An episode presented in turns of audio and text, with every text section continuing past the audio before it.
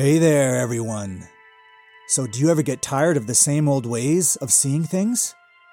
Do you ever get the urge to cut through the world of everyday surface appearances and look for the light that's rare in the depths?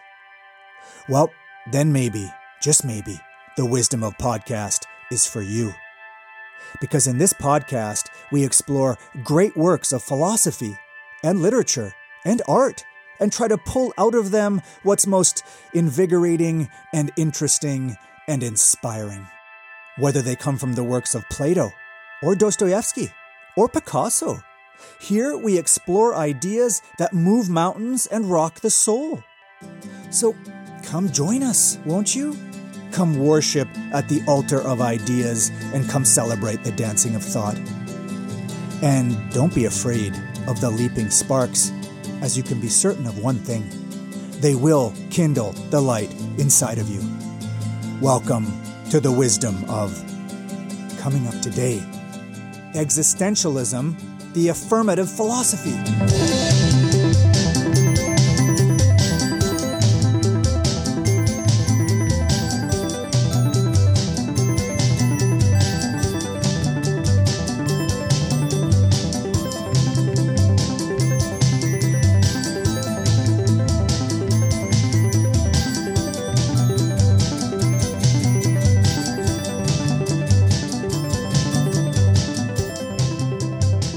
So just as an aside off the top, it's very interesting listening to the podcast as a pure listener.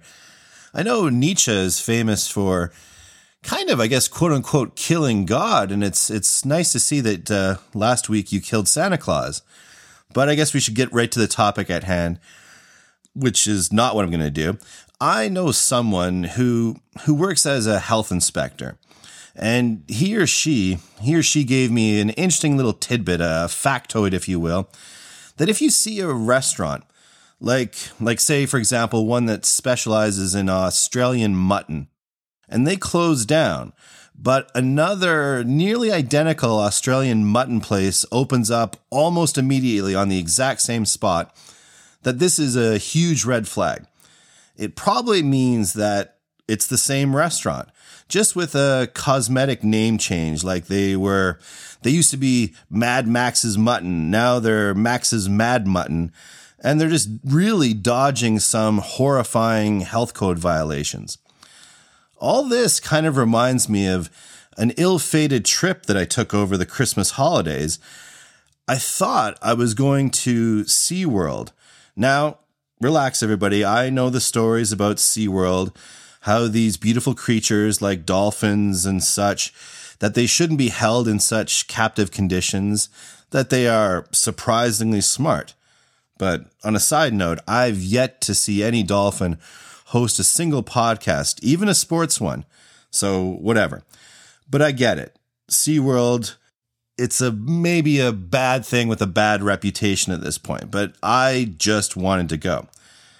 But then when I got there, it wasn't SeaWorld. It had actually been taken over, some kind of hostile takeover of some kind by a consortium of international existentialists. And they had rebranded it SeaLife.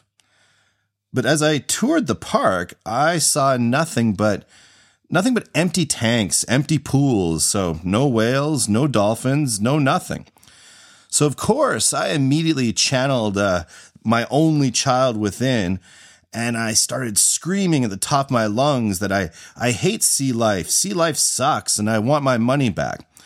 Now, the manager, he was a French chap named Jean-Paul, who had this really kind of bizarre, halting speech pattern.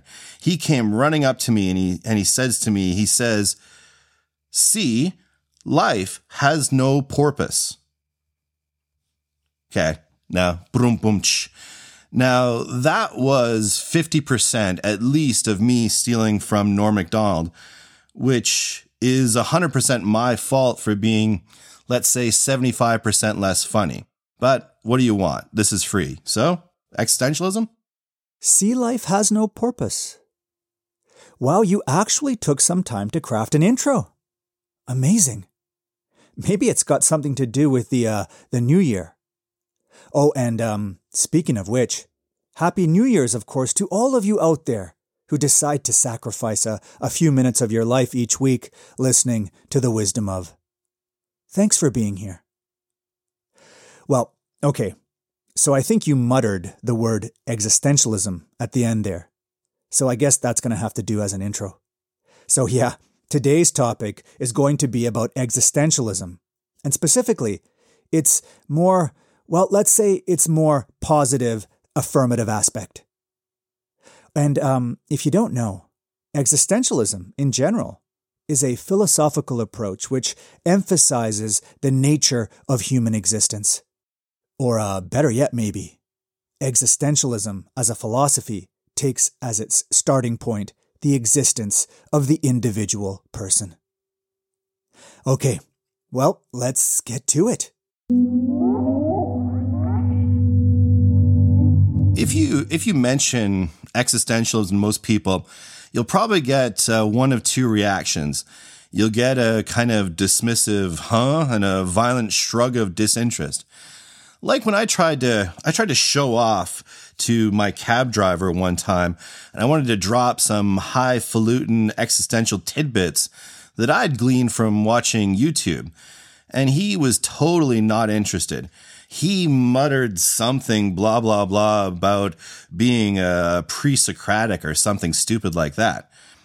Now, the other reaction you'll get from people is, well, you get hit with a barrage of fun time party words like dread, angst, suffering, and meaninglessness. Oh yeah, I forgot. Also maybe anxiety, despair, crisis.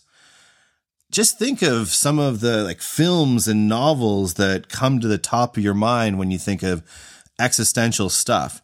You could think about Kafka's The Trial, or how about the Black Death setting of Ingmar Bergman's Seventh Seal? Or even tangentially existential stuff like Great Gatsby and its soul-crushing result of the so-called American dream. Or even worse fate for most American men. How about if we look at Hemingway's post-war tale, Sun Also Rises, where a certain type of manly, shall we say, potency has had a horrifying prefix, the im attached in front. But it all does feel like really kind of half the equation, an important, necessary half, but still incomplete. Isn't there supposed to be, and I'll use a very technical word here, a good half, a life-affirming half, maybe? Life-affirming. Yeah, I think that's a good way of putting it. But before we get to that, I think it's probably best to give some background here.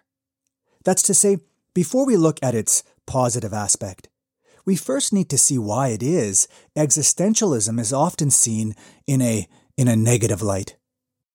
Well, okay. So many of us think reflectively about wanting to live meaningful and good lives, right? We know that we're finite beings and so only have one shot at things. But when we look around, we acknowledge that there are no signposts for which direction to take.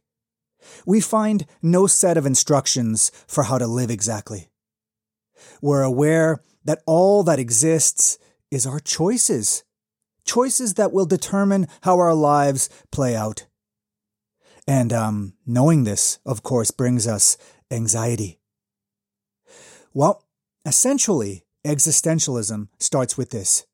It starts from the standpoint of each one of us as individuals existing not in the abstract, but concretely, reflecting on how it is we should make sense of our brief, finite existence. Now, like you mentioned, a lot of this sounds pretty weighty and even negative, right? Nothing seems very straightforward.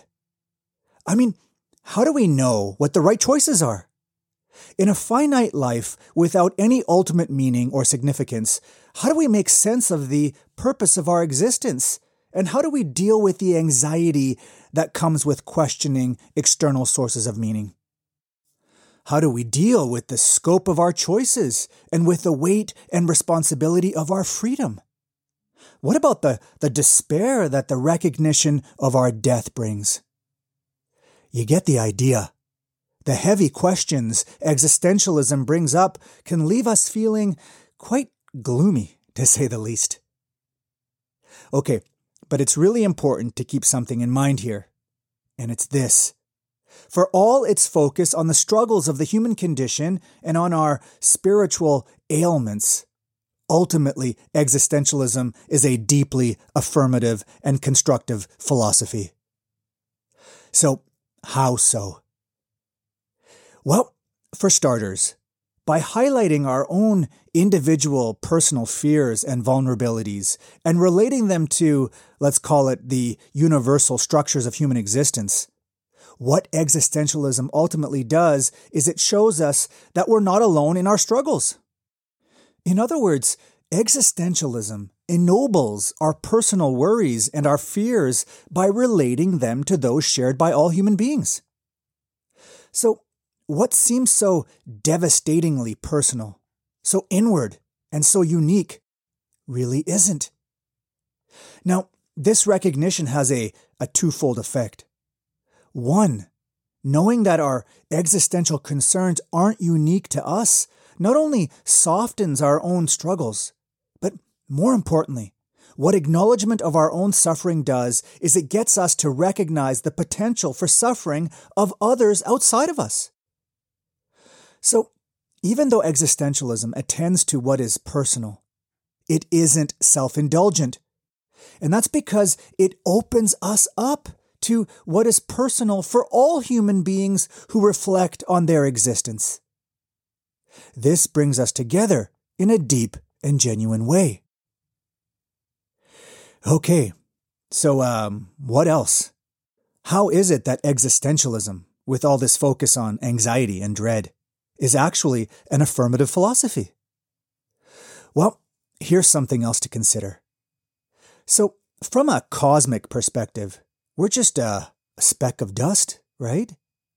That's to say, our existence here is all too brief. And not only that, but the fact that we're here at all is contingent. In other words, it certainly might not have happened.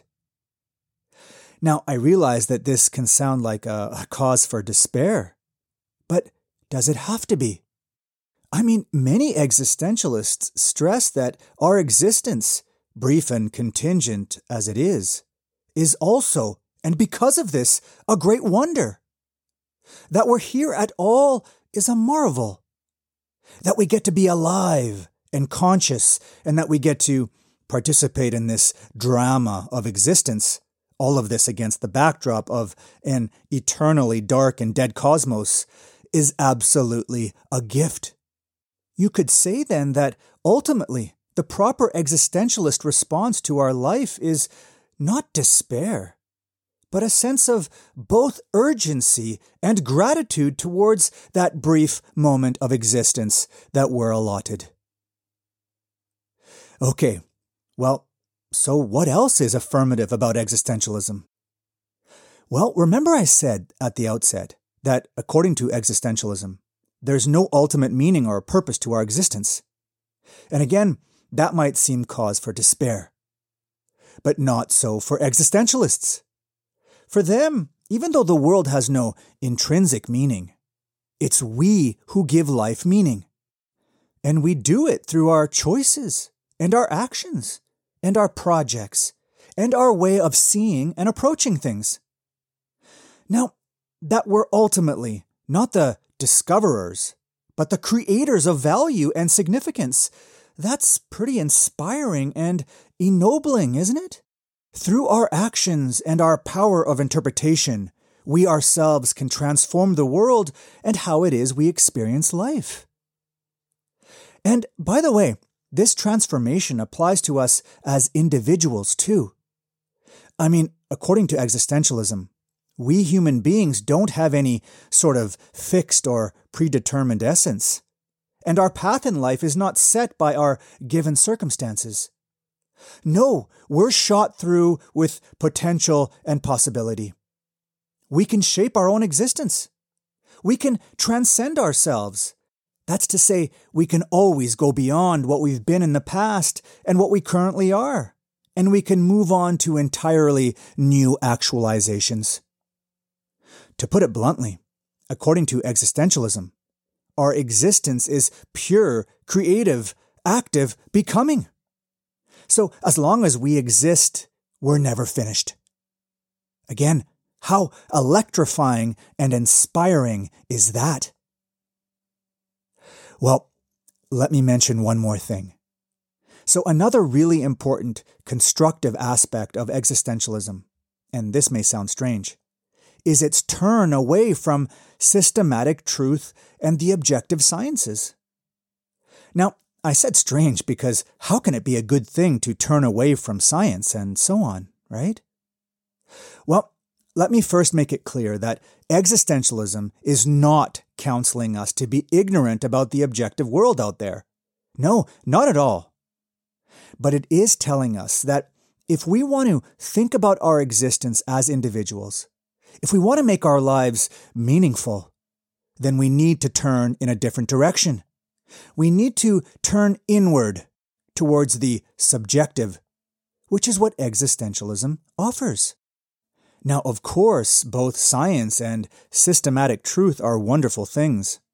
I mean, the different domains of science help us to understand human beings and their various workings. You know, whether it has to do with the physiological or the cognitive or the social and so on. But here's the thing. None of these workings or fields of science can capture what it means to exist from the perspective of a single, unique human individual. No science can tell us how to live or what to live for. For that, we need to move in the direction of introspective reflection. We need to enter in on a personal quest. Actually, a really good example here is the Danish philosopher Soren Kierkegaard, sometimes referred to as the father of existentialism. Kierkegaard criticized the hyper-rationalism and the emphasis on the objective sciences that dominated his era because he believed that they couldn't address those issues that crucially matter to us as individuals. Regarding this, he said something pretty incredible. What he said, in one of his own journal entries, actually, is this. He said, "The crucial thing is to find a truth which is true for me, to find the idea for which I am willing to live and die." That's the personal quest or mission that I was talking about, and it's something that existentialism can help with. Now again, in saying this, Kierkegaard is not trying to promote ignorance about the objective world. No, he's just saying that objective knowledge by itself can never answer the most important of questions, namely, what should I do and how should I live? At the end of the day, it's personal meaning and experience that we want. And more than any other philosophy, it's existentialism that can best set us out on the path towards that. And this is why, despite its difficulties and its discomforts, existentialism is a philosophy of affirmation.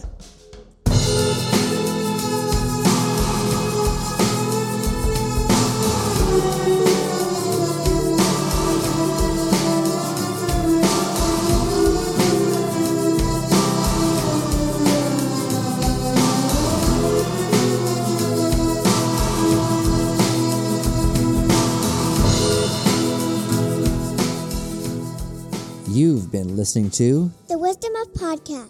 If you want to know more about this topic or the podcast in general, visit wisdomofpod.com. And as usual, we love to read your questions and comments. Reach us at info@wisdomofpod.com or on Twitter at wisdom_pod. Our next episode, Byung Chul Han.